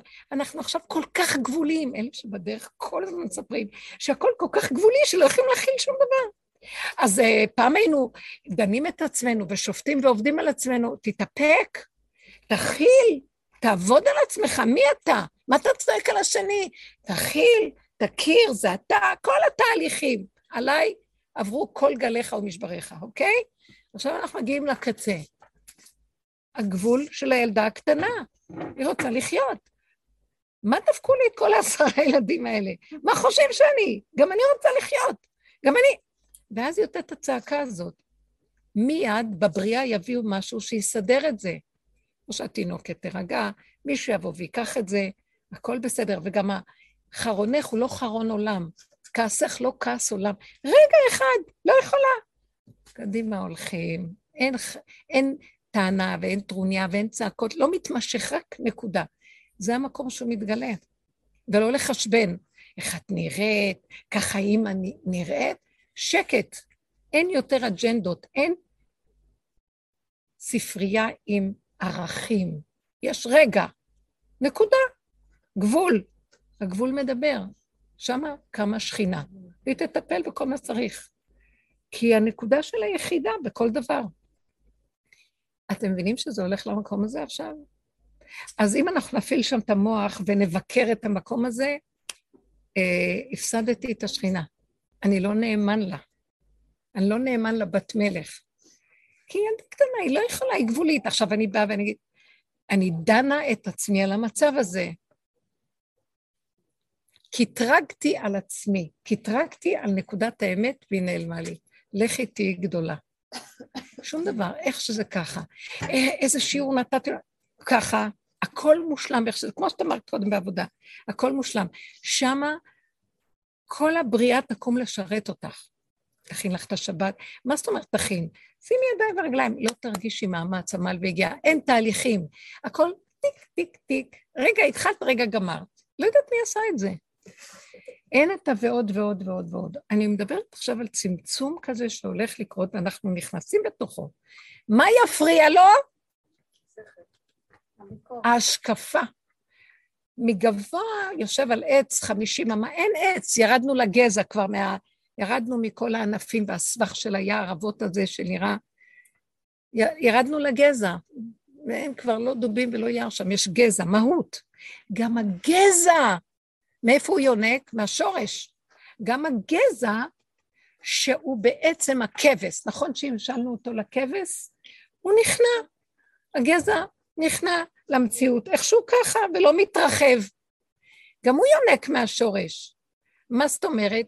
כשהוא מתחיל להתקרב עוד יותר עמוק לשורש, הוא נהיה עוד יותר גבולי, כי ככה עוד יש לו, הטראנק, יש לו עוד איזה מרחב. זה לא כמו פה, תכיל, אתה יכול... כאן הוא גבולי, אבל הוא בוחר להיכנע מול כוח המנגד. אבל פה הוא מגיע למקום שהצמצום כל כך גדול שלא יכול להיכנע. הוא לא יכול לסבול את מה שמנגד אותו. רק ככה השכינה תקום. הוא פורץ גדר ואומר, לא יכולתי, ככה זה וזהו זה. היא קמה. אתם מבינים מה אני אומרת? למה? ובזה אני אסיים. כי כל הדורות, הנחש הוא כוח המנגד. הוא מספר שתיים, נכון? הנה הצורה שלו, לא סימן שאלה כזה שתיים. הוא קיבל את התפקיד, אעשה לו עזר כנגדו. הוא, קיב... הוא, היה, הוא היה השמש הכי גדול בבריאה, הוא שימש את האדם הראשון, הוא היה השרת הכי גבוה. ואחרי החטא, מה זאת אומרת שרת? הנה האדון, האדם הראשון, והוא השרת שלו, שמש גבוה. אחרי החטא, המספר שתיים של השמש קיבל תפקיד אחר, להיות מספר שתיים בבריאה, לנגד את הבני אדם, לגמור עליהם את החיים. ההוא עושה ככה, הולך נגדו ככה. הוא אומר מילה, סותר לו את הזה. זה עושה ככה, מפיל אותו על זה. כל מה שרק מנגד ולא נותן לבן אדם לחיות. באה תורה לעולם, השם אמר, אני אקח את הנחש, והוא יהיה האחראי על החוק של הבריאה. תורה זה חוק. גדר, גבול, מידה, סדר, וכל אחד יעשה מה שהוא רוצה, יש חוקים. אז השמש הכי גדול בתורה, הנחש הפך להיות השמש של החוק. זה בחינת התלמידי חכמים, באמת אה, הוא נקרא הנחש של הקדושה. גם בעולם בחוץ אנשים הבינו באומות העולם שהם חייבים לסדר להם מערכות של חוקים. אם לא, העולם לא יתקיים, איש את רעהו חיים בלעו, אלמלא מוראה של מלכות. עכשיו, הנחש הזה בתורה כתוב על תלמידי חכמים. אה, אם ראית תלמיד חכם נוקם ונותר כנחש, חגרהו על מותניך. זאת אומרת, הוא תופס את החוק, ואם הבן אדם יעבור את החוק, מכה אותו. כוח של החכמים מאוד גדול. חכמים בבריאה הם מאוד מאוד חשובים, הם השרתים של החוק התורני, וצריך לפחד מהם, כן? Uh, תיזהר, איך כתוב בפרקי אבות, שלחישתן, לחישת הקרב, ונשיכתן, נשיכת נחש, וכל דבריהם כאש, הם מאוד מסוכנים, בסדר? למה? כי שמו אותם לסדר לנו את הכוח של המנגד, שלא נהיה בהפקרות. הכל בסדר עד כאן. לקראת הסוף, הנחש הזה, שהוא בר דעת ובחוקים והכול, גומר את התפקיד שלו, וזו יהיה שעה מאוד קשה. צורת התורה הזאת כבר לא תמשיך, צורת החוקים ככה. איך? למה? כי מלמטה השכינה שהיא אם כל חי, שהיא התורה בכבודה ובעצמה, אה, שממנה כל החוקים, היא המלכות, היא לא צריכה כבר את המשנה למלך, היא כבר תקום בכבודה ובעצמה ואומרת לו, עשית לי עבודה מאוד טובה, ועכשיו זה יהיה אני. תודה. כוח המנגד הזה, איך היא תקים, איך היא, מי יקים אותה? שהגבוליות שלנו, שאנחנו יורדים למטה, תהיה כל כך גדולה, שלא נוכל לסבול את כוח המנגד בחוץ. הבנתם את התורה שאנחנו רגילים לכוח המנגד שלה. הכוח המנגד של השכינה בפנים, האדם יגיע לכאלה גבוליות שהוא לא יוכל שמישהו יגיד לו משהו. אז מה יהיה כאן, הפקרות? לא. מתוכו הוא ידע את הגבול ואף אחד לא יוכל להגיד לו בחוץ כלום. השכינה היא התורה שבעל פה מבשרו, לא ממוחו ומהשמש שבא להזכיר לו את החוקים ולשמור על הבריאה. היא אומרת לו, לא צריך לשמור על הבריאה. הבריאה בעצמה, אם כל חי קמה, ומתוכה הכל נשמר ונהיה. הבנתם מה אני מדבר? לא איך? לא, לא, לא, זה, זה יסוד החוק בעצמו, הכל לבד קורה. הכל גבולי. שימו לב מה כוחו של הגבול החדש עכשיו. זה לא כוח שצריך לעבוד עליו, זה כוח שאדרבה הוא יקים את השכינה כדי שהיא תתגלה, אז לא לרדת על הגבול הזה, ולא לדון אותו ולא לשפוט אותו. זה נשמע מוזר, ואיפה הצדיקים? כאילו, הצדיקים באמת הגדולים, אז מה? ייגמר הכל. גם צדיקים, הם קיימים, אבל הם לא יהיו משמעותי לאדם שעובד ברמה הפרטית. כי כל אחד ואחד יחזור למקום של אותו צדיק. כי עכשיו שאנחנו לא יכולים להגיע למדרגות האלה, אנחנו רצים אליהם ורצים לתלמידי חכמים שיגידו לנו את החוק. אבל כשאנחנו מתקללים ביסוד החוק עצמו, לא נרוץ לשום דבר בחוץ, כי מתוכנו הכל יתקיים. אדם נוגע ביסוד של האדם הראשון מחדש. חוזר להיות אדם אחד בעולמו של השם, יציר נברא וזה אני. עכשיו, אנחנו אומרים תהליכים, מסתכלים עליהם תהליכים. אנחנו מסתכלים על הנקודה הזאת, באתי רק להדגיש את הנקודה שההתנגדות שאנחנו עוברים עכשיו היא מוכרחת המציאות של המהות שלנו כדי להרים את כוח השכינה. אז לא לדון את זה, לא לשפוט, להסכים, לא להתנצל בפני השני והשלישי, לא לחשבן ולא כלום. אין עולם, יש רק רגע שככה זה קרה. כי אני לא עומד בכלום יותר, וזה בסדר. לא מחכה להתחנחן ולא להתרצות ולא סליחה ולא מחילה ולא כלום. ככה וזהו. האדם הזה הוא נושא, הוא הגן שנושא את השכינה. זהו, שלום, היא הולכת להתגלות. נגמר ההפקרות של אני, אתה, הוא והם, ונרוץ להוא ולשם. לא ירוצו לאף אחד, כי הכל מתוכם יתגלה, הבנת? תקשיבי, את סיפרת עכשיו סיפור עם התינוקת שלך, ועכשיו יש לך סתירה. לא, אני חושבת כאילו רבי דוד, עזבי, אני לא הולכת לשמוע חוקים. זה כיף, כיף ללכת לראות כזה דבר גדול, זה כאילו... מה פתאום? אני מקנאה שאת אומרת שאת הולכת לרבי דוד, ולמה את לא באה אליי? נו. גדול. כאילו, אני אומרת, מה זה, זה... לכי אליו, לכי אליו, אבל כשתראי, כשתראי שכינה, לא תרצי ללכת לאף מקום, וכולם יבואו עד אלייך. וגם לא משנה. תלכי לרבי דוד ותראי אותו שכינה, ותראי בתוך הבית שלך שכינה. אז למה לך ללכת עד לשם כשיש לך את רבי דוד בתוך הבית? לא הבנתי. לא. לא, לא, את נהדרת. את לא תספרי על עצמך, מי את בכלל עכשיו? קראתי אושר, ואת אומרת, זה יש...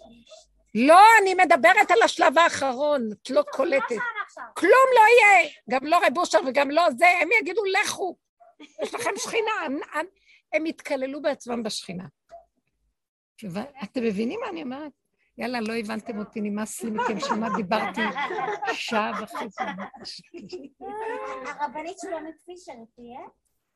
מה פתאום, זה רק כאילו.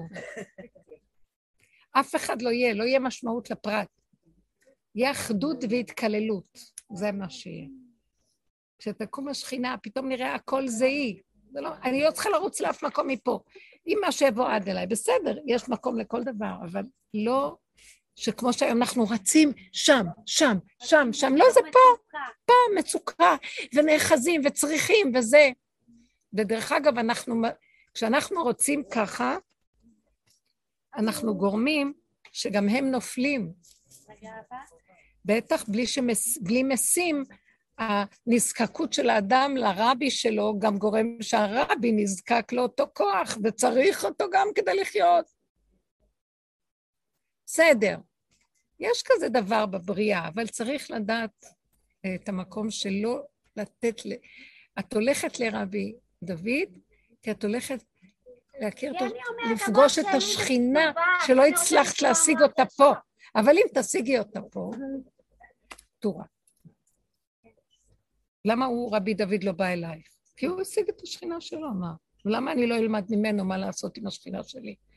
לא, עצלנית, אני ארוץ אליו כדי שהוא יהיה השכינה בי. לא, זה כבר לא יהיה שתיים. הבנת מה אני מדברת עכשיו? הכל חוזר לצמצום. אדם הראשון, וכל אחד זה אדם הראשון, הרגע כאן ועכשיו גילוי מלכות השם, ו... ועמך כולם צדיקים, וכולם קדושים, זה לא סותר כלום.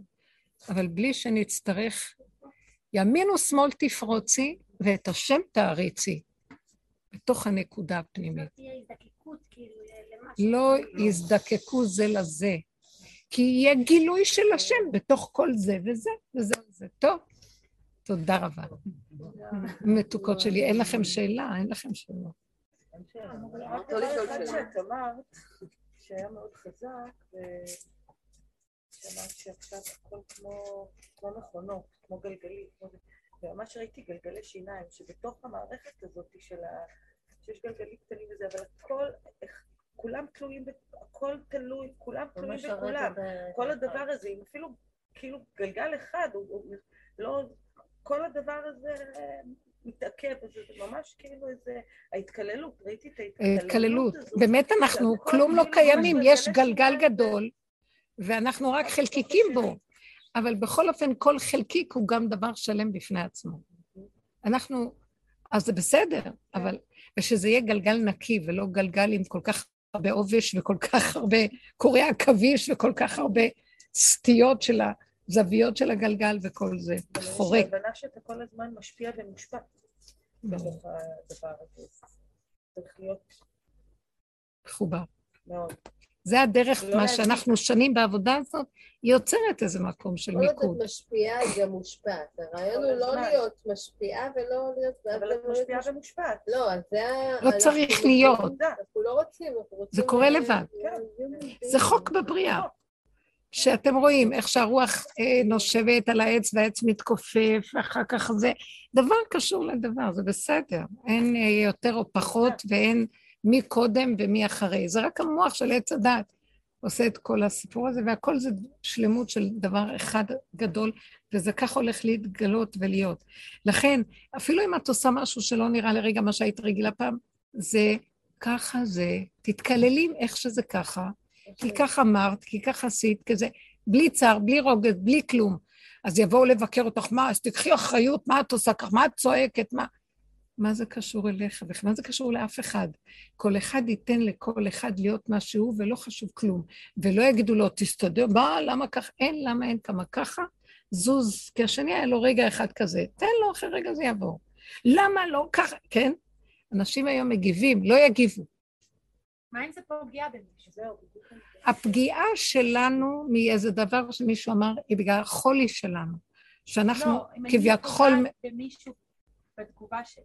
זה לא משנה, אם את הולכת עם התפיסה הזאת, שיצא לך רק לרגע ולא התכוונת לפגוע, את רק אומרת מה שאת צריכה כי הנקודה לא יכולה להתגבר על הגבוליות שלה, אז את לא פוגעת באף אחד. אם מה שאני חושב שהוא נפגע זה בעיה שלו. את מבינה מה אני מתכוונת? האמת היא מאוד מאוד דקה, את לא התכוונת לפגוע. סליחה, את מבינה מה אני אומרת? לא, לא, אני, אני מבינה ואני מפנימה, אבל... אה, לא, כי כשיש תודעה של עץ הדת, כל היום אני רק דואגת לא לפגוע בזה, ושהוא לא יפגע בי, וזה צריך לעשות זה, והוא מתגונן, וכולנו רק הולכים ומתחשבים אחד בשלישי ברביעי. הלוואי והיינו מפסיקים להתחשב והכל היה מסתדר לבד. אבל זה לא עובד ככה. כי המוח שלך לא רואה שזה לא עובד. המוח רואה שככה צריך לעשות, ואילו אם הככה זה נופל, תראי שהכל עובד אז לבד. אני מסתמכת על הנס, אני פשוט אלך בעולם ואני אהיה. כאילו, ואיפה העבודה שלי, איפה העשייה שלי? אז צריכה לעבוד, תעבדי. חייבת לה, את חייבת לה. תבואי לשיעורים. ואל תשאלי שאלות שלפני עשרים שנה פה עבדנו. תבואי לשיעורים ותעבדי. תשמעי בשפה ברורה את השיעורים הראשונים. עבדנו הרבה, לא? לא עבדנו? וואי, וואי. אני התעללתי בכם, אני, הדרך, הדרך התעללה בנו, כולנו היינו קציצות.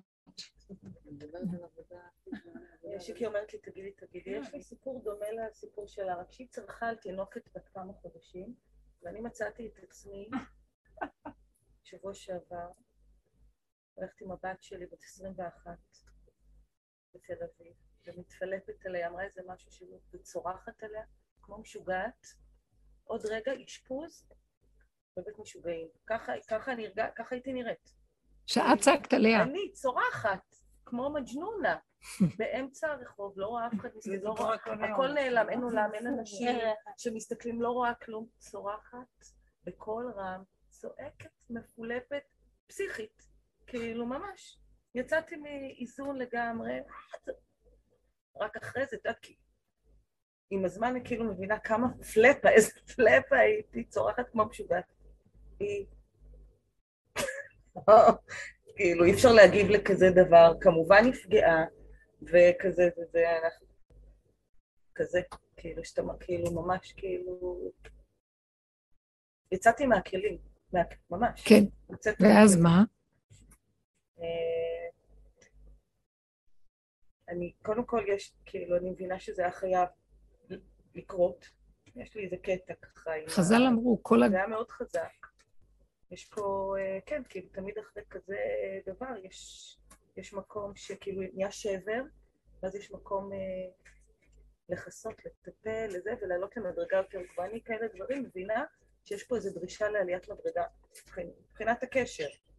מבחינתי, מבחינת הקשר. סליחה, אתם מביאות דברים שלא מתאים לנו פה ולא לשפה שלנו. אצלנו יורדים במדרגות ולא עולים. אני לא יודעת איך להתייחס למה שאת אומרת. למשל, אולי אני אחזור קצת ואשחזר, כי אתם באות לשיעור של עשר שנים, לא יודעת כמה אנחנו פה. אה, כשהיה קורה לנו דברים כאלה, היינו עובדים על המקום הזה לכפות את היצרים שלנו, את התסכולים שלנו, את ההתפרצויות זעם שלנו, את כל הכאבים שלנו.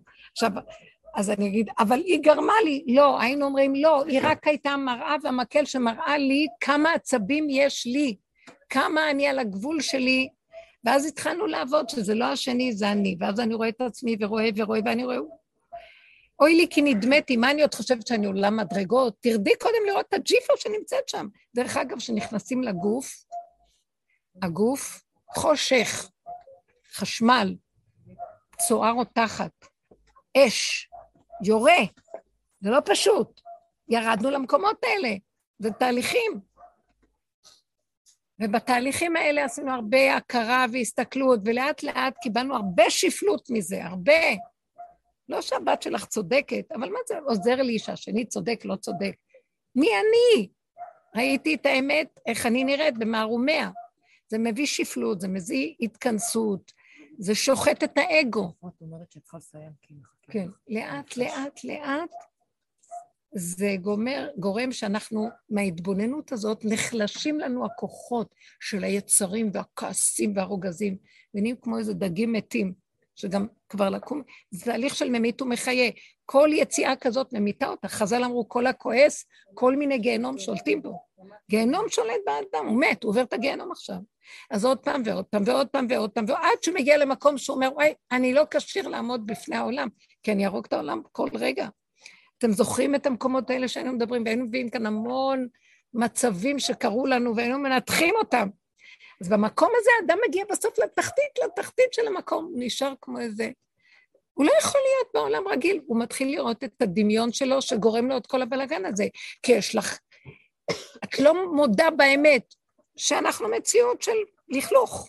לא, ההיא גורם לי וההוא עושה לי, ואם אני אלך לכאן וכך ואני כל הזמן מתכסה באצטלות ומאשים האשמות, ואז אני פוגע באנשים ואנשים פוגעים בי וכל... כשמגיעים לתהליכים אמיתיים, אני לא רוצה לעשות כלום, כי אני מפחד, אני יודע מי אני.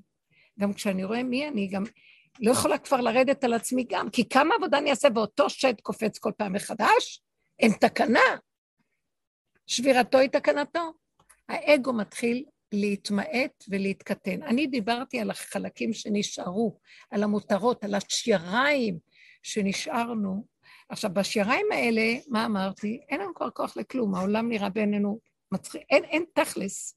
בגלל, לא בגלל שהעולם דביל, התוכנית פה דבילית, והיא תגרום לי עוד פעם ועוד פעם. מה שאני לא אעבוד על עצמי, מה שאני לא אכלה טיפולים, מה שאני לא אקבל עוד פעם, מצבים כאלה יוציאו את השד, ואי אפשר פה. אז מה שנשאר זה שאני מפחדת מהתוכנית. אני נכנסת למקום של צמצום פנימי, ולא רצה וששה לצאת אלי קרב לעולם, כי אני אפגע ואני אכה ואני... וגם יכו אותי ואני אכה ואין לי כוח. לאט לאט האדם הזה מתחיל להתכנס, להיכנס פנימה, והחיים שלו מתחילים להיות דלת אמות של התבוננות פנימית, והספקטרום של החיים שלו הופך להיות מאוד מאוד קטן, מהכוס לצלחת, מהצלחת לעבודה קצת, והוא חוזר, הוא מפחד uh, לשבת בחדר מורים עם המורות ולקשקש, כי הוא יוציא לשון הרע ויעשה.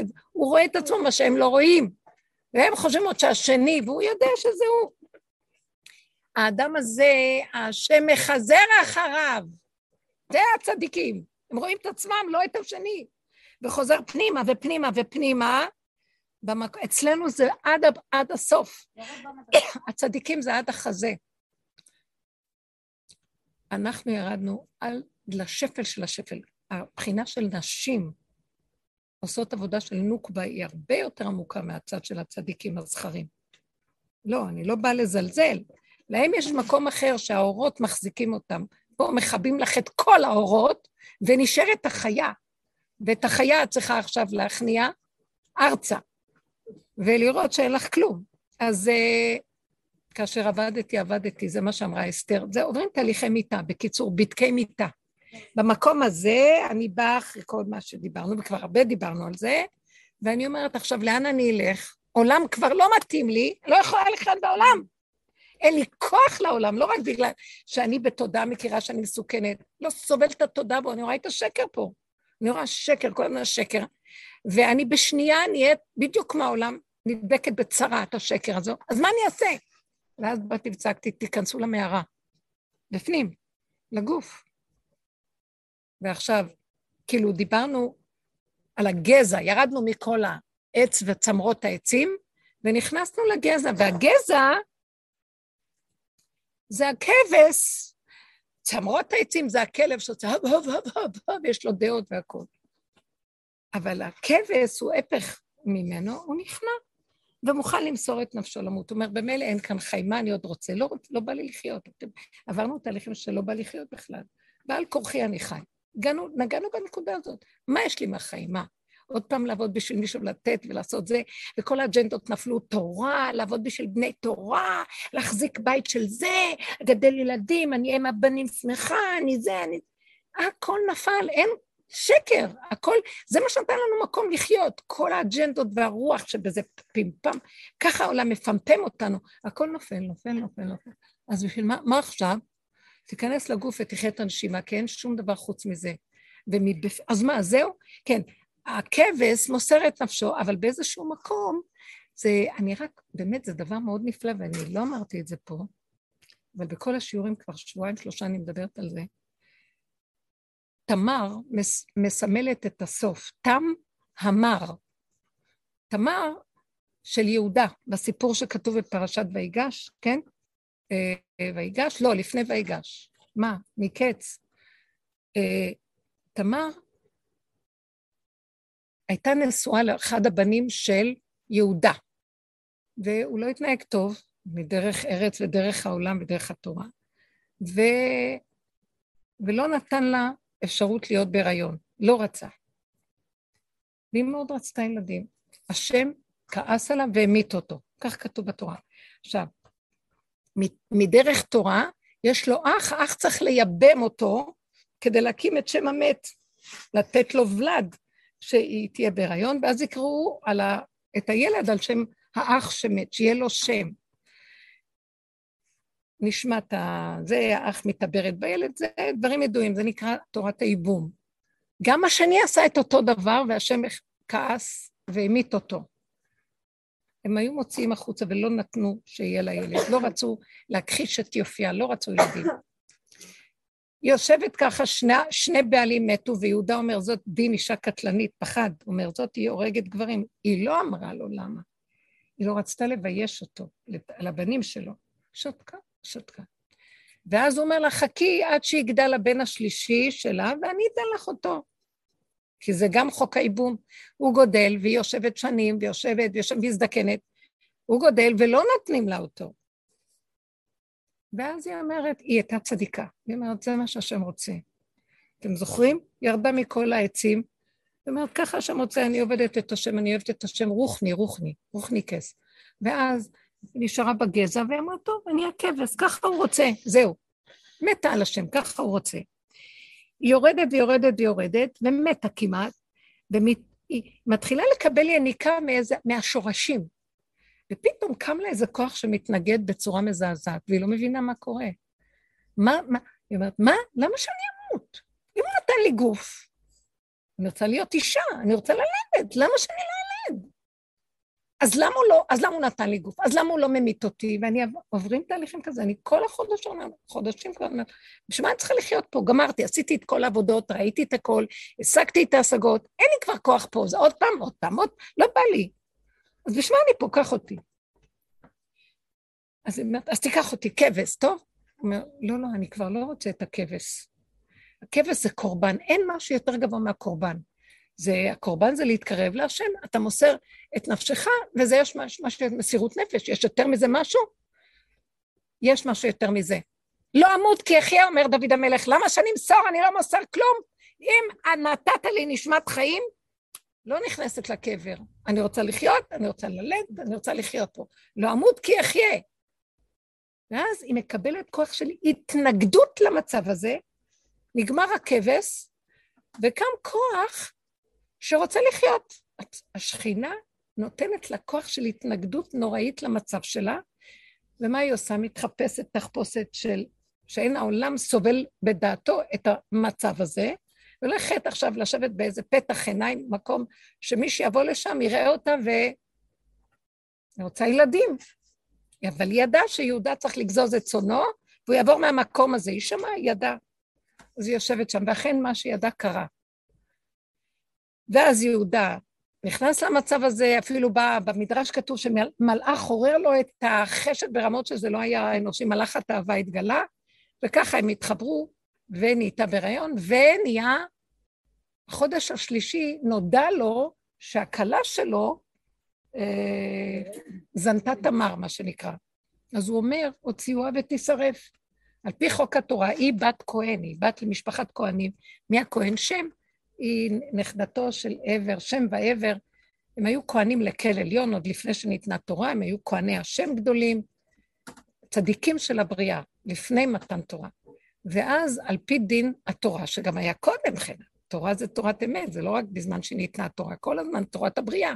בת כהן, כי תחל לזנות את אביה, היא מחללת, באש תישרף.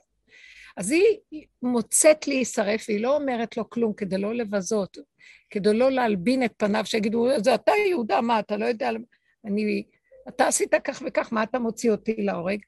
שתקה, אבל היה שם איזה סיפור, הוא שלחה שליחים, וחלק, לא נתן לשלח, לשליח אחד לספר את כל הסיפור, כדי שלא ידע שליח מה היה, אלא שלחה חצי בידי אחד, וחצי בידי שני שלא ידע, אז אף אחד לא יכול היה לחבר את הסיפור. וככה נודע לו, שזה בעצם, הוא האבא של העובר הזה. ואז הוא אמר, צדקה ממני. תעצרו את ההוצאה להורג. מה הוא, המדרש אומר, שהשם דיבר מהפה שלו ואמר, ממני יצאו הדברים, אני סידרתי את הסיפור הזה, אני השכינה עוררתי לה את ההתנגדות, אני רציתי שתעשה את זה, אני רציתי והורדתי שם נשמת משיח. תמר הולידה את פרץ, ופרץ ממנו בית מלכות בית דוד, וזהו. אז מה אני עכשיו רואה? אני רואה שכוח ההתנגדות הזאת מתחיל להביא לנו איזה גל חדש של קיום משיח. אורו של משיח ירד דרך ההתנגדות הזאת. אז זו לא התנגדות שאת דיברת קודם, זו התנגדות שעוד באה מעץ הדעת, שצריכה עבודות, כמו שהעיר אמרה, צריך לתת עבודה, ואי אפשר סתם להעליב אנשים, ואי אפשר סתם לפגוע, ואי אפשר להתנפל, ואי אפשר כלום. תחזרי ותראי את עצמך, ותראי זה, ותראי זה, ותראי זה, ואחרי שאת רואה ורואה ורואה ורואה, וכמה שאת לא רואה זה חוזר ושוב חוזר שם, אז את מגיעה למקום שזה מעוות לא יוכל לתקון, אין מה לתקן כאן, אין כלום. אתם זוכרות את כל הדיבורים שדיברנו? ובסוף מגיעים למקום האחרון. העולם לא בשבילי ואני בסכנה, אני נכנסת לתוך הגזע של העץ, ואני בעצם מתמעטת לתוך הנקודה. מהמקום הזה מתחיל להיות משהו שאני אומרת, אז בשביל מה אני בעולם בעצם? למה אני בעולם? לא בא לי על כלום, לקחת לי את החשק לזה, לקחת את כל הערכים, הכל נגמר. האש שהיו בערכים, ערכי התורה, ערכי האימהות, ערכי הנשיות, לא בא כלום כבר. אנשים כבר, לא בא להם כלום, הכל מלא שפע זרוק, אין להם חשק בקושי. ואפילו אם יש משהו נדלק לרגע, אין ממש. במקום הזה בא כוח שמבפנים יראה לנו איפה יהיה הכיוון. ואנחנו נקים כאן אור חדש על ציון תאיר, המלכות תקום, ויהיה כאן חיות במדרגה שאי אפשר לתאר, לא דרך המוח, לא דרך ההבנה, לא דרך ההשגה, מבשרי באמת איך זה לא, כאור חדש, פנימי אמיתי, שהאלוקות נמצאת בתוך כל דבר שאנחנו עושים בלי לדעת את זה במוח, והכל מדבר בפני עצמו. השמיים מספרים כבוד כאל, פרק י"ט, תקראו אותו, מעשי ידיו מגיד הרקיע, יום ליום יביע עומר, ולילה ללילה יחווה דעת. אין עומר ואין דברים, בלי להגיד, בלי להבין, בלי כלום. בלי נשמע קולם. הכל קיים, ונתחיל לחוות את האלוקות, את. שרון מתוקה. שרון, אין מותק שלי, אני כבר עוד מעט...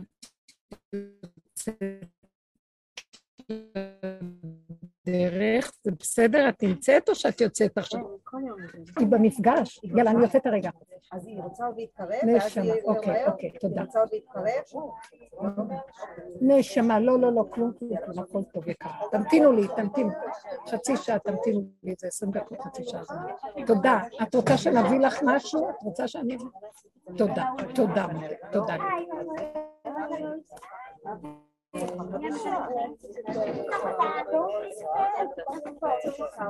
טוב, יאללה.